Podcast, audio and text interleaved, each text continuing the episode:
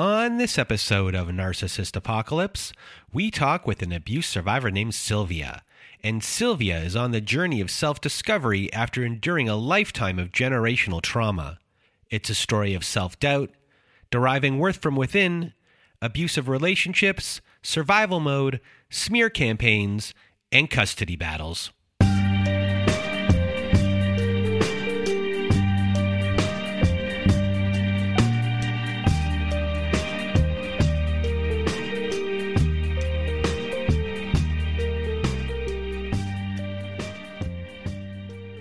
Welcome to Narcissist Apocalypse, everyone. I am Brandon Chadwick, and with me today, we have Sylvia. How are you? I am good today. How are you? I am doing well, and if you want to be a guest like Sylvia is today, please do go to our website at narcissist apocalypse dot com. Top of the page, there's a button that says guest form. When you click on that button, it takes you to our guest form page. There you can read all of our instructions and either send us an email at narcissist apocalypse at gmail dot com or fill out our guest form and press the submit button. And today you're going to hear Sylvia's story, and it's one of generational trauma, an abusive relationship, and self-discovery. And we talk a lot about belief systems on the show, many being created due to trauma. And with Sylvia, you're going to hear a story of someone who is actively doing the work to put an end to the patterns of intergenerational trauma that led to her becoming entangled in an abusive relationship. Our podcast talks to people in all phases of their discovery. So this episode is a story of the abuse Sylvia endured, but with a focus on her own moving parts as she discovers new things in a life after trauma and what healing looks like for her. So before we get to Sylvia, a big content warning on this episode for this episode, as we do discuss physical abuse, and it's a graphic description. So if this is not for you, please do turn this episode off now. So with that being said, I'm going to get out of my way and your way. Sylvia, the floor is now yours. Thank you.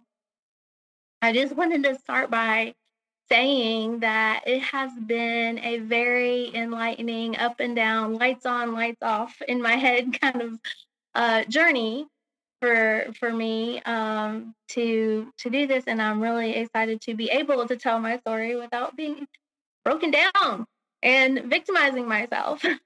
And that, that just doesn't help anybody, especially me.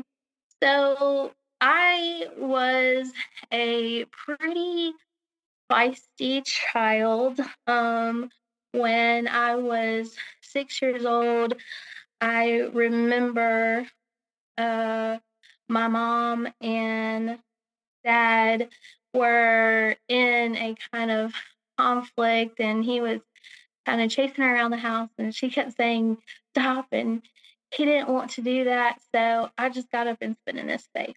That wasn't very well received uh, in in the by my father, and uh, of course, I don't really remember much about what happened after that. I can tell you that I pretty much felt like the black sheep in my family because I had feelings and I couldn't talk about them. Whenever I did express myself, I, you know, I was told that it was all in my head, and I would say, "Of course, it's in my head. That's where ideas come from." That's where thoughts come from. But I really felt like, you know, in Rudolph, the um, they had the Island of Misfit Toys, and I really felt like I belonged there. So whenever I'd watch the cartoon, I'd be like, yeah, which one of those are are, are me? Um, because I just didn't fit in in my family. I was a really good student, uh, made straight A's. In most, most of the times I was in gifted classes, but I didn't realize that school was just a way that I was able to hold the craziness at home together. And teachers didn't know that there was something going on. I didn't know. I mean, I just thought, you know, most kids don't like their parents. And that's, that was the normal, you know. And um, then when I was fourteen in, in middle school, I had a lot of trouble with intimate relationships, and was when I first started drinking um, alcohol. So uh, just didn't know how to fit in slash belong, because really it was about belonging. And I just didn't even feel like the place that I was spent so much time at, which was my home, I didn't even belong. So um, I kept asking for help, and that I didn't get help um, from my parents. They, I was very hyper independent when I was five. I told my mom I didn't need her to walk me to school. I was going to do that, you know, with a friend. I was okay. And she took that to heart and held it against me for pretty much forty years after that. And she would throw my independence back in my face. No, you're independent. You don't, you don't need anybody. And so I think it was an excuse not to help. Um, I was the oldest of uh, eight siblings. So I already had seven siblings, eight kids. And uh, I was just kind of expected to be the adult in some ways and to grow up quicker than I was perhaps ready for.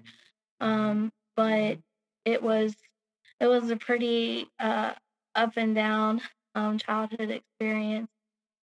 So when you were in high school, did you have a lot of friends? Were you socialized, or did you feel like an outcast at school as well? Um, I had friends in high school somewhat, but they were not good friends. Um, for instance, I had a best friend who um, would punch me in the stomach every time that I won like a, a running race, because I liked to run. And anytime that a boy liked me instead of her. And um, it was really hard to let go of that relationship, because she was primarily the, the person who helped me get out of my house, you know, because I wanted to spend the night with her, with her, and her parents were more liberal and she didn't have as many rules, and it was really nice. But, um, you know, in that respect, but the... I realized like I was just trying to grasp at straws, so I didn't really have to be lonely and alone, and uh, more than I already kind of felt like I was. And so I think that's where the um, alcohol came in at, was just kind of a Band-Aid for some of this pain or abandonment, neglect. I felt that, especially the emotional neglect. So yeah, it was mostly dating. Uh, in in high school to some extent. What are guys doing? And I was um, just trying to find a place where I did feel like I was myself and I could be myself. And uh, how did you view your future? And how do you think people viewed you?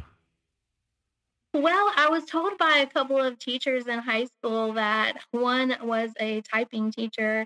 And she said that um, she announced in front of the class that I was pretty dumb and I needed to, I guess, take remedial typing or something. It was pretty shameful. And then I had a um, color guard. I was in the color guard, and one of the color guard instructors said that I couldn't find my way out of a wet paper bag. But I think for the most part, I mean, this was when I was in honor roll, but I think that maybe they could have been alluding to my common sense, because it was, I didn't feel street smart, felt book smart. Once people got to know me, I would kind of goof off a lot or be cheery. And um, I'd come to realize sarcasm and humor was my defense mechanism. Um, but so I think a lot of times people mistake that for being silly and not smart. But I just thought, yeah, I'm going to college. Because I was kind of following this prescriptive life, you know, like, okay, make good grades, show up, go to college, get married, have a kid. And that's all the instructions I really got. So before we had this call, uh, you told me that within your time at school, you ended up changing the idea of what you actually wanted to be a few times due to the outside influence of others. And right there, you just said, and I'm going to quote you, uh, that's all the instructions that uh, I really got. So is it fair to say that you were easily influenced by others, and that you are also looking to other people uh, for guidance because you never got it from your parents? Yes, that's fair. And another layer of it was I thought, because one of the things I think I was taught when I was growing up was that happiness is outside of me. It's not something that I have. Power is outside of me. And so if you imagine you're at this dinner table and there's a salt shaker, and, you know, they have the salt and pepper shaker in the middle of the table, and somebody says, pass the salt, you know, to flavor their food. So I was passing the salt shaker around as if it were my peace and power. So I was passing my piece around like a salt shaker, letting everybody use it and have it and be in control of it. And the same thing with, with my power. I just made so many other people like more powerful than me. I thought other people must know what I'm supposed to do because I've always been told what to do. So eventually you finished school, you were out living your life, and you ended up meeting the person that this story is about. So how did you meet? Well, um, one day I was, uh, let's see, I was twenty-seven at the time, I believe. And I had just gotten my own um, home, bought my own home, and was working full-time job, all that. It was It was all right. I was pretty lonely um, because I didn't really know anybody in this town I moved to for, for the job, and uh, noticed that there was this guy that was a neighbor, relatively, like lived in the same development. And then one day we were at checking the mail together, and um, he asked me to go on a hike. I loved hiking. Um, so I just said, yeah, why don't we Why don't we do that? And on the hike, I just felt like we had connected, but the the premise of going any further with it was really weird because I kind of talked myself into really liking him because he looks just like my father. This is like kissing my father. I'm like, I cannot, I don't know how to do this. And I would, you know, share that with him. And then I thought, well, maybe I just need to kind of get over that. And from the get-go, uh, I went, we, you know, we just, we just kind of started casually dating. And then I stayed over um, his place one night, and he had this like briefcase of different flavored and colored condoms. And it was just like, sent my red flag going in my belly. And I was like, what are you doing with all of the, you know, all of it? He goes, it was just a prank at work. Somebody just sent me them. And I'm sitting here going, in your work briefcase, you have like all, I was like, okay, you know, I just kind of let it go. And um, there was a lot of mimicking. I noticed that he was, you know, we had the hiking thing in common, and um, we did, we liked to be outdoors a lot. And so there was some of that mirroring happening, and him telling me some of his childhood stuff and how he didn't really have a connection with his mom. And, you know, so I just thought, wow, he's listening. He's attentive. This feels natural. Um, now maybe I just needed to let my guard down and give this a chance. So there was a lot of like self-doubt or on the surface things happening that really influenced my decisions. Um, so what were the things that you liked most about him during this initial phase?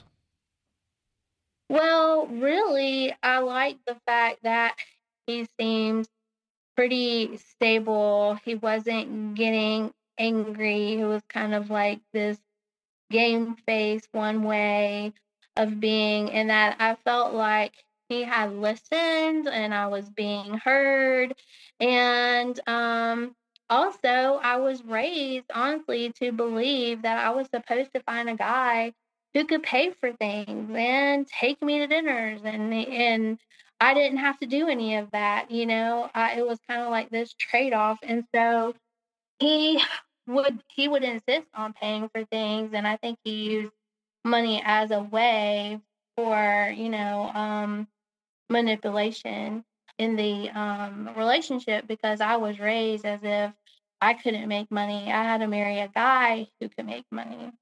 It was just one of those pieces that I never had in my childhood because my mom and father were always talking about money didn't grow on trees and the scarcity thinking. And so I think it played somewhat of a role in the in the relationship, and the fact that, you know, he just seemed to care or display some sort of um, empathy that I that I saw, but it was also like a whirlwind kind of romance. And I think that that it was exciting. And one of the traits that I have being raised in a family of dysfunction is this addiction to excitement. So it was just really exciting that there was this guy and we were moving fast, and that's okay. You know, um, it's better than staying home and not having a guy, you know, kind of thing. So we um, started dating pretty much in, um, I think it was August or October, and we had planned on waiting for a whole year to see if this was going to work out. And I had wanted to do that, but there was so much love bombing going on at the time. Like, he would drive from his place to my place in the mornings before work and surprise me and tell me he was thinking about me and all of that. It was just something that I really felt special about and really enjoyed um, for a couple of months. And then one day we had um, uh, just, we were just out on, on the couch, and we had slept together. And then all of a sudden he was like, we need to get married. You know, will you marry me? And I just was like over flooded. Yeah, we ended up not waiting a year to get married. And we got married in January over Martin Luther King holiday because it was convenient for him. He had extra time off of work. So rather than do a wedding or anything, we just eloped. I wasn't really big time into weddings anyways. And in between time, it was about three or four days before we were supposed to um, go and get married, there was calls from another woman coming into the house, and I confronted him about it, and I basically kind of gave him an ultimatum. It's her or me, and what's going on here? And he made it seem like it was some sort of fluke, that wasn't really anything serious, and that he did definitely want to marry me. Um, but it was nothing like concrete. Looking back on it, it was kind of like empty words, like, I hope that we can make this work, or I hope, you know, like nothing committal, you know, really showing commitment. It was just saying things without really saying things um, that was happening. And I decided to go through with it because at this point, everybody thought I was crazy for getting married, um, especially so fast, and especially to him. That everybody liked him. Everybody liked him. Um, but they just question how fast everything was. And um and I was like, well, this is just par for the course. Nobody ever agrees with what I want and what I what my decisions are. So anyways, we got married, sex stopped. There the phone calls from another woman um still continued, um, specifically from somebody he used to date for so long, and um ended up having a I don't know if it was his child or not, but one day a teenage boy showed up on the doorstep to see him, and he wouldn't talk to the kid. And I have reason to believe that kid is still involved in my own son's life right now. Um, but he wouldn't tell me his name or anything. I just knew it was from a previous relationship that um, he said he stayed in because of the kid. And um, he did seem to have a knack with kids, like kids really like them. But then I learned that it's easy for kids to like you if you're only going to spend two hours with them, taking them somewhere that they want to go and spending money on them. So, um, but anyways, it was just, I came to find out that that was the other woman, his ex, that was calling him. And uh, it was really uncomfortable for me. So I had asked him to stopped the phone calls, and I he- think he did for a little bit, but then um, they have picked back up. So when it comes to the hindsight of the first four years of your relationship, what are the things that you notice now? Um, the hindsight was just the highs and lows, like getting me either inappropriate gifts or stringing me along with gifts or using money or the phone as a source of control and hoovering. And then the phone phone was used as a control mechanism. Um, he got us walkie-talkie phones, and uh, he was upset if I didn't answer, but it's okay if he didn't answer. So there was some double standard stuff um, going on. And anytime that I would voice any kind of needs or emotions, then he would make it sound like everything was um, my fault and my problem. And um, he just he just couldn't hear about any of that. It was hard to know, are my emotional needs really not being met, or are they being met, you know? And so it was kind of like a halfway, half and half kind of thing, because I was like, oh, there was some things happening. We were doing vacations, um, but I still felt like something was off. Counseling didn't work. He lied to counselors. He was only happy with one counselor who wanted to prescribe Zoloft with me because, or for me, because of my anxiety, and that was gave that gave him an excuse to say I was the problem. You know, I needed to fix things, and he even commented when I took myself off of Zoloft um, that uh, he that I was so much easier and better to deal with when I was on medication. Which I don't know if that was really true or not, but it was a lot of spells of talking, not talking, him leaving for weeks at a time. I left one time to go to a hotel down the street, and then he came a week later just to um, act like he wanted to fix things in our relationship.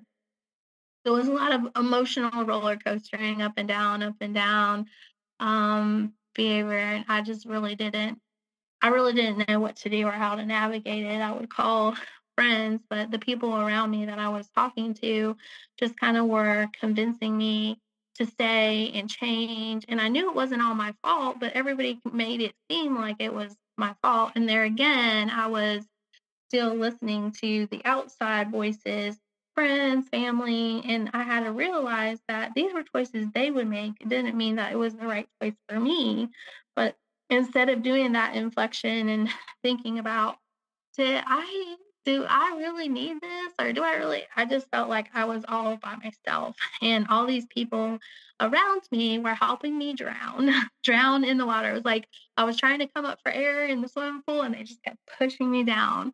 And for some reason, I just couldn't move, or, uh, you know, it, it was really, um, it was really chaotic. So your story is one of escalation points. So within the first four years of your relationship, there were a lot of troublesome things going on.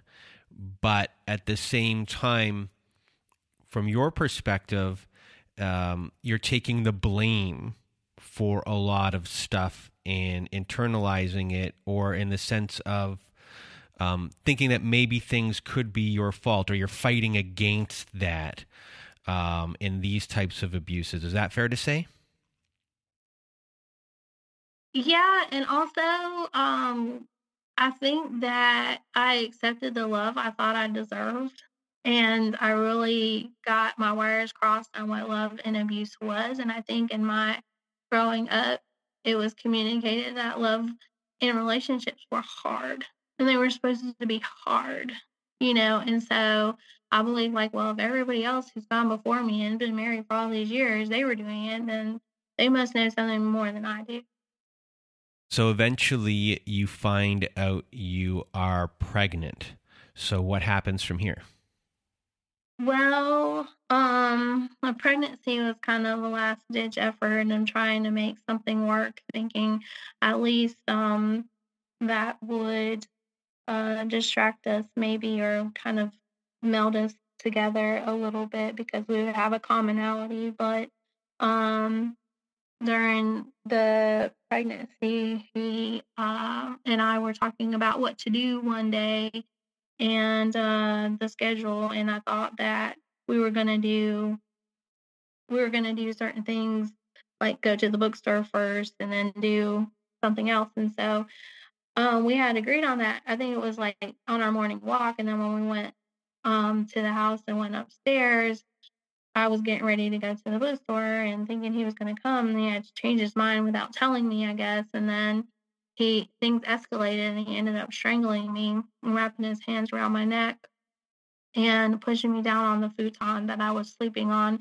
in my room, because we had been staying separate, sleeping separate for about a year or so. And um, I felt ashamed. I had self-doubt. I had fear. By then, I had quit my full-time job and was going to try to pursue my own business. And so I was still relying on his own, on his income. And the pregnancy was very hard. I had to stop preterm labor three times. I was on bed rest. I gained a lot of weight. Um, before the Before I got pregnant, I was only one hundred five pounds. I was very unhealthy. I was obsessed with exercising and nutrition, um, and barely eating. Um, I didn't realize that was a sign of unhappiness. I thought I was healthy because I was skinny, and that's what you're supposed to think, you know, but um, I, I was just really unhappy. And so by, by the time the end of the pregnancy, I gained a lot of weight, and then and in between time, he was leaving the house. He was gone, I think, for three weeks. Um, during the pregnancy, he seemed to be excited about it, but I didn't realize until later he was just excited about controlling somebody else. So a lot has happened in here as far as pregnancy, control, and you being strangled. So what are your feelings about what just happened? When you got strangled, what's your reaction? Uh, what is your feelings based around that? What? How are you talking to yourself? Um, are you talking to other people? Um, well, I had called one of my friends uh, that day who wasn't around um, to... to check in, and hadn't got my message until much later that evening, and called back to ask if I was okay. And I said I was. Um, I, he, uh, he asked, my ex asked, um, after the strangulation, if, um, I wanted to call the cops, and I said no, but I was kind of in freeze mode. I wanted to fight, but then I was just in freeze mode, and I was stunned. I was in shock. I felt ashamed. I didn't know what to do now. Um, and he left the scene and went to go to the bookstore after all, and got this anger, this book on anger. And that's when I called my friend. Um, I had talked to my mom about it. My mom said, yeah, you don't need to leave. You just stay. And um, it was just like, are you serious? Um, but nobody led me to like maybe an abuse hotline or maybe a domestic abuse shelter. I couldn't even think of that at this point um, because I had already been to several counselors with him, and either they wanted to prescribe medication or they agreed with him. So I was really fatigued of that option and didn't think that that was going to work out well, but it was, I was just in this big survival mode of what do I do next? And I remember thinking, gosh, if, if my baby is unhealthy when he comes out, I'm going to know why, because this has been a very stressful um, labor, and the delivery was, was worse. Um, just, you know, just about the, the same. It was just really eventful and traumatic as well. Um, But yeah, it was it was a lot of mixtures of, you know, the shame. How is this smart girl getting stuck in this relationship? Or why am I still here? Or how do I get out? Like, I just could not think. I, I'm an outcome thinker, not necessarily a process thinker. So I knew I wanted out, but I didn't know any of the steps to do. You know, it's like I was looking at this pool of water, wanting to jump in this great pool of water, refreshing, you know, uh, and I just couldn't figure out how to do it. So you're feeling trapped during this time. And is there a moment when, after your child is born, where you realize that I need to get out and you start to make moves? Is there is there a certain point that something just kind of gives you that aha moment of what to do? Well, um, there was a lot of emotional abuse that ensued after the um, delivery and the whole um, pregnancy thing. Um, and I realized that um, I didn't want my son to see me being treated this way. And I needed to get out. Um, so I did have some thoughts about it. Um, I had tried several times to talk about mediation or separate living quarters, which he just took offense to. And he says, not good for our son to go back and forth. He's like, you can leave, but I'm not, you know, I'm not going to, I'm going to keep the baby. And um, he was keeping the car seat in full control of what was going on with, with our son. And I was trying to breastfeed, so that was really difficult. And I stayed the night, a few nights over at a friend's house, and um, left him with uh, our son. But I was just like, this is enough. Like, I'm the mom. Like, I need to be with my son, and um, my son needs me. So um, I finally went back because they were going to go to visit family. And I decided not to go because I didn't want to play this happy dog and pony show, which is not something he loves to do. It was very centered around vanity and making everything look okay, even though it was not okay, to make it all look great. And I just didn't want anything to do with that um, plan. So he was going to take um, our son to go on the trip with him, and I was going to stay behind. And um, after one final attempt to just say, hey, let's go to mediation and let's work this out, he was like, I'm tired of your lip. I'm tired of your mouth. And he just flipped a switch just like that in the bedroom. And um, so I just said, well, you know, I thought to myself and said, you have two choices here. You can stay, seeing that this is just getting you in the muck even more, and nothing is going to change. You have to accept that nothing is going to change, because it was hard to get to that level of acceptance. I kept thinking things were going to change. And um, so I said, or, so I offered to take uh, my son to go get some clothes for the trip, and he was agreeable to that. Um, because I knew at least I would have some time to think. So during that time, I was calling friends, and um, I the the store wasn't open. They were having some sort of fire drill at the time. My son had fallen asleep, so it bought me some time to talk to some friends in the parking lot. He had called forty-five minutes later just to check on us, and I just gave him the update, told him I would call him back later, and, um, you know, but my in the meantime, my friend said, come over here to the bookstore. They were there. That's usually where a lot of my friends hung out.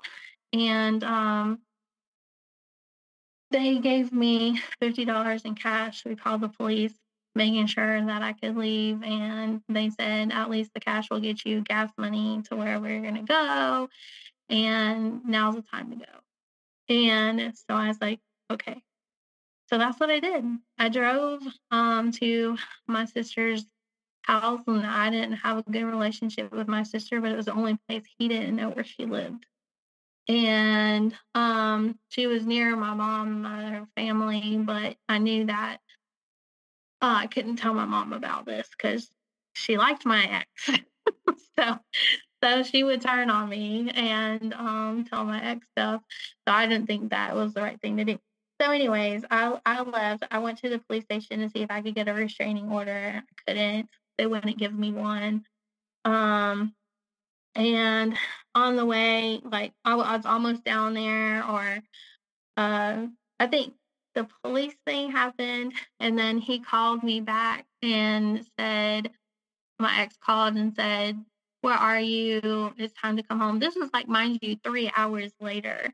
And um, He said, this is your last straw. I said, no, this is your last straw. I'm gone. I'm done. And and I said, I've had enough. I don't deserve this. And my son does not deserve me, you know, seeing me being treated this way. And he was mad. Um, so I didn't realize what it was like to own my own power. But here I was again, like in a non-ideal situation with a newborn. And um, I didn't really know what this next step was. Like, it wasn't really a plan. It was just kind of like, I need to go. And after you escaped, you do end up getting divorced. And you listen to your lawyer, and you really just want to get things over kind of quickly, and you don't take alimony in this uh, case at all. And when things do get settled, eventually, uh, you told me that post-separation abuse started to poke up from there. So tell us about the first instances of post-separation abuse that you started to endure. Um, he would return my son to me sick on the weekends, so I would take off Mondays off of work. People at work thought I was just like this party animal because I was like thirty-three at the time and just wanting to um, have long weekends, and that wasn't the case. So he wouldn't show up for some on the weekends. He would show up and at my doorstep or make harassing phone calls to talk with my son, who had no teeth at the time. He would call twenty times in like a half an hour to say, oh, I can call anytime. Oh, I can call anytime. Well, I was in the midst of trying to pick my son up from daycare after a long day at work and take him home, and you're calling at the most inopportune time, you know? So it was crazy. So it sounds like he's exerting a lot of power and control through your son. And it's not necessarily that he cares about your son. He's maybe showing to the outside world that he cares possibly, but you know the real truth of what is going on. And that must be a maddening thing to to go through. So how are you feeling uh, at this time? It was a nightmare, even more of a nightmare. Um My son was still sick. He had a lot of trauma issues. There was just way too much change and transition for him. I thought as long as we had counseling in the agreement, that was going to be okay. But lo and behold, the counselor wanted my ex involved, and we, my ex wasn't going to do that. So um, that didn't really work out. Uh, I tried counseling again and joint counseling with him again, thinking it was going to be, hoping it was going to be different, and it wasn't. Um, so it was a lot of craziness. In twenty, he's taken me back to court twice to prove that I'm, try to prove that I'm psychologically crazy and I need an evaluation. And of course my P T S D was showing. Um, my trauma was showing, and it was this reactive abuse, right? Because P T S D is the result of abuse. Um, but nobody knew that. Nobody cared about it. And it was hard to pinpoint because so many people just kept giving him the benefit of the doubt. And yeah, it was, it was nuts. So a lot of people might not realize that a lot of things that are going on here, uh, is considered financial abuse, and that you are having to deal with just court costs, uh, continuous court costs, and child support is also being withheld from you at this time, and also different types of evaluations are going on at this time, where just a lot of things are, are really adding up and putting you into a whole. Are there other types of financial abuses that are going on? Well, yeah, he would never take um, my son to the doctor, so I had to do that. He would return um, him to me sick, doctor's costs, medicine costs, because he wouldn't pick it up. Um, he wouldn't buy him clothes that fit, and uh, so I had to. There was just a lot of expenses that he didn't want to do. The only expenses he would do is when people were watching, like at the school, if the school wanted like books from the book Fear Ordered or whatever, it was the way he would garner people's like, oh, you know, like support is by paying for his book bag, paying for the books, paying for his school fees, because other people were watching. So it was, it was, yeah, it was nuts. And another big one that people don't realize is that he's interfering in you going to work and earning a living, because you're constantly having to deal with all of these issues. Plus, you know, you're the caregiver of your child. So if your child is ever sick, you'll also have to do that. But you're, you're constantly tending to all of these things, which contribute to financial abuse as well. Yeah, he definitely sabotaged my job, my work, and um, my son as a pawn to hurt me, you know, through the medical neglect. You know, there was just so many things that I had to foot the bill for. So it was it was a lot. And I feel like he um he just he just did every little thing possible, and it was all spite driven. So you use the word spite, and with your abusive ex, that is a big thing with him. And he is someone who is playing the long game of the smear campaign. He was smearing you to the school system, teachers, and administrators for your entire relationship and post-relationship.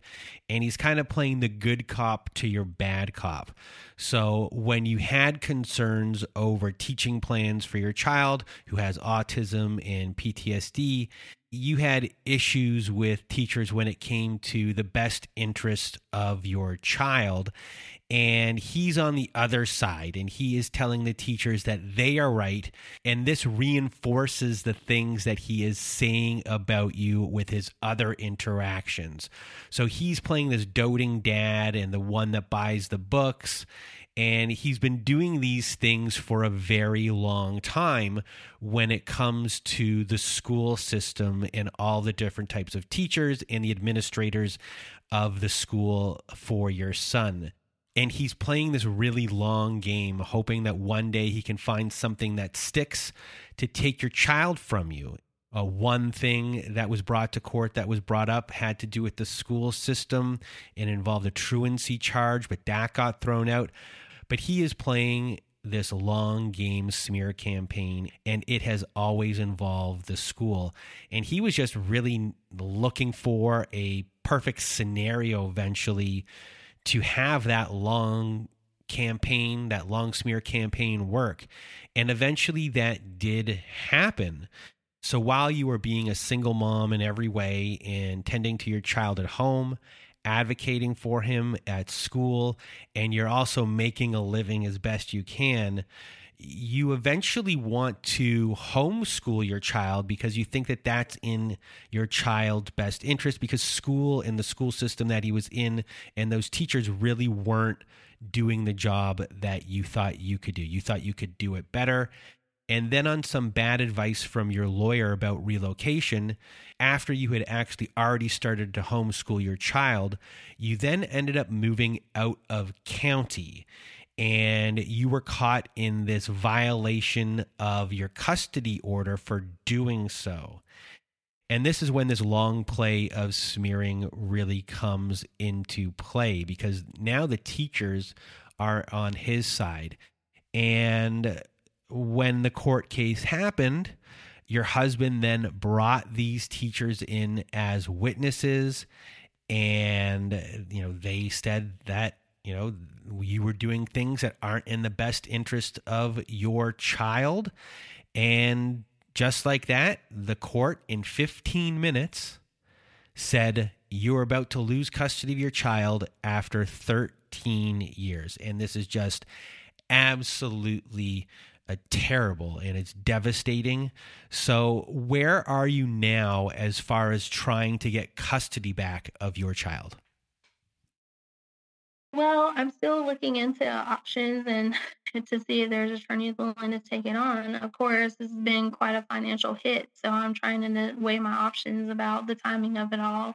Um, my son's in middle school. He'll be going to high school next year. I, you know, now's the kind of time to do it, or before August.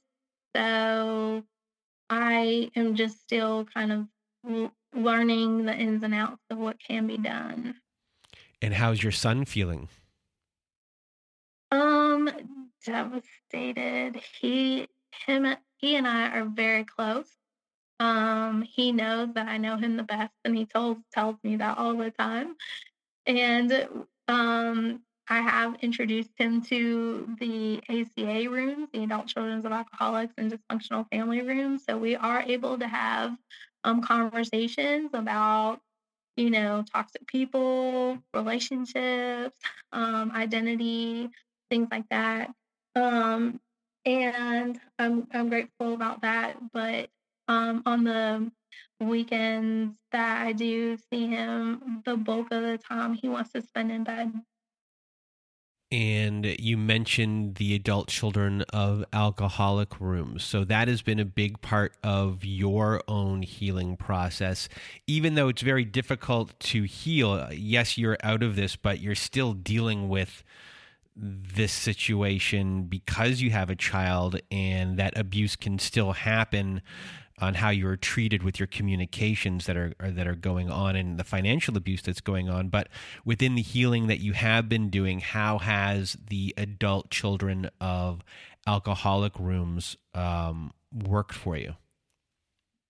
Well, on a fundamental level, it's given me some understanding as to why I made some of the decisions that I've made, especially in romantic partners or in, in this situation. Um, it made me uh, start escaping this scapegoat role um, to where I'm like tracking everything. It's just has taken a lot of work. But without the, I entered these rooms in twenty eighteen, and I would not have realized my level of codependence. And above all, I would not have realized how um, sneaky and normal family trauma was, especially family, ge- generational family trauma. Um, I know that I'm worthy of love. A big hit in the punch in the gut for me was um, realizing that I was attracting emotionally unavailable people because I was emotionally unavailable. And to me, I just, it took me a long time to understand that and to accept that about myself. And so it wasn't necessarily a bad thing, or like I was being intentional about being emotionally unavailable. Also, it's helped me realize, yes, I passed down some of this trauma to my son, but I've also been part of the solution in helping him uh, realize, hey, this is what's going on, and build some self-awareness within, some emotional literacy. Um, he's able to call himself out on his patterns. He calls me out on my patterns. Um, so we have a very, very, very, very tight relationship um, because this the the programs really kept helps me keep my serenity. I really don't think I could get out of the bed without it, um, especially with all the stuff I've had to endure and still enduring. But the distance Um, from it all, like the school and all of that, it's really helping me heal, and it's helping me learn more about myself and build that intimacy with myself, because until I can build more intimacy with myself, I don't feel like I can build it with anybody else. Um, so that's what I'm focusing on, is prioritizing myself, prioritizing my healing, and, you know, stopping my overthinking, because it was an attempt to control when I'm trying to have everything situated. Well, I do that because I was in so many traumatic situations where I wasn't thinking, and I was trying to control through the predictability or unpredictability of other people's behaviors. And, you know, it allows me to give myself some grace and compassion through, through it all, and kind of ask myself, hmm, you know, how can, how can I move forward? What can help me? And I don't feel alone now. And if you had any words of wisdom for people listening, what would it be? I think that for me, I didn't see the things that were going on because I was over-busying myself. The survival mode kept me going and going and going, and not seeing my own patterns and not reflecting on my own behavior. And so the work for me was to slow down, was to prioritize myself, was to realize that self-care isn't selfish, was to realize my own self-worth and take care of my body and my mind so um, I could take and keep my power um, back. So I'm just saying that because I notice a lot of people have issues with not being busy and um you know, wanting to overcommit themselves. And sometimes what I will, what I've learned to do is to put self-care in my calendar first, um, and then everything else around that. Well, Sylvia, thank you for being a guest on our show. Your story was not an easy one to tell, so a really big thank you for being here and sharing your story with everyone. Thank you. And if you want to be a guest on our show like Sylvia was today, please do go to our website at narcissist apocalypse dot com. Top of the page, there's a button that says guest form. When you click on that button, it takes you to our guest form page. There you can read all of our instructions and either send us an email at narcissist apocalypse at gmail dot com or fill out our guest form and press the submit button. And please do read our instructions and send it in the format that we ask for. Also at our website, we have a support group. So if you need support, join our support group at narcissist apocalypse dot com. Top of the page, there's a button that says support group. When you click on that button, it takes you to our very own Safe Social Network. There you will find that we have Zoom meetings every Wednesday night, Thursday afternoons, and Saturday nights. We also have forum boards for you to post on to get the support that you need, the validation you need from other survivors that are on there. It is a great group of people that we we have in our support group. So if you need support, please do join our support group. And if you need even more support, please do visit our friends at domestic shelters dot org. At domestic shelters dot org, they have articles and resources to help you make sense of what you are going through. They have every phone number, every email address, and every website address for shelters and agencies, no matter how big or small your town is. Domestic shelters dot org has it there. It is a wonderful free resource, so please do visit domestic shelters dot org today. And one last thing before we leave, we are doing an initiative, and it has to do with survivor businesses. And we want to put money into the pockets of survivors, people that are currently in their situations, that are struggling in these situations. And finances is, our, is a big reason why you can't get out and you need to squirrel money away. We want to help you, and also people that are out of these situations but are, you know, having trouble making a living, putting a roof over your head, putting food on the table. We want to help you. So we're creating a page on our website for survivor businesses. So if you are a graphic designer, if you are a real estate agent, if you are a copywriter, or if you're an artist, it doesn't matter what type of business that you have, send us an email at narcissist apocalypse at gmail dot com. Put survivor business in the subject line so we know what your email is about. And we're working on creating this page, and we're going to try and get as many eyeballs on this page so we can get people to use your services, your businesses, buy your art, everything like that. So please do send that in today. And that is it for our episode today. So from myself and Sylvia, we hope you have a good night.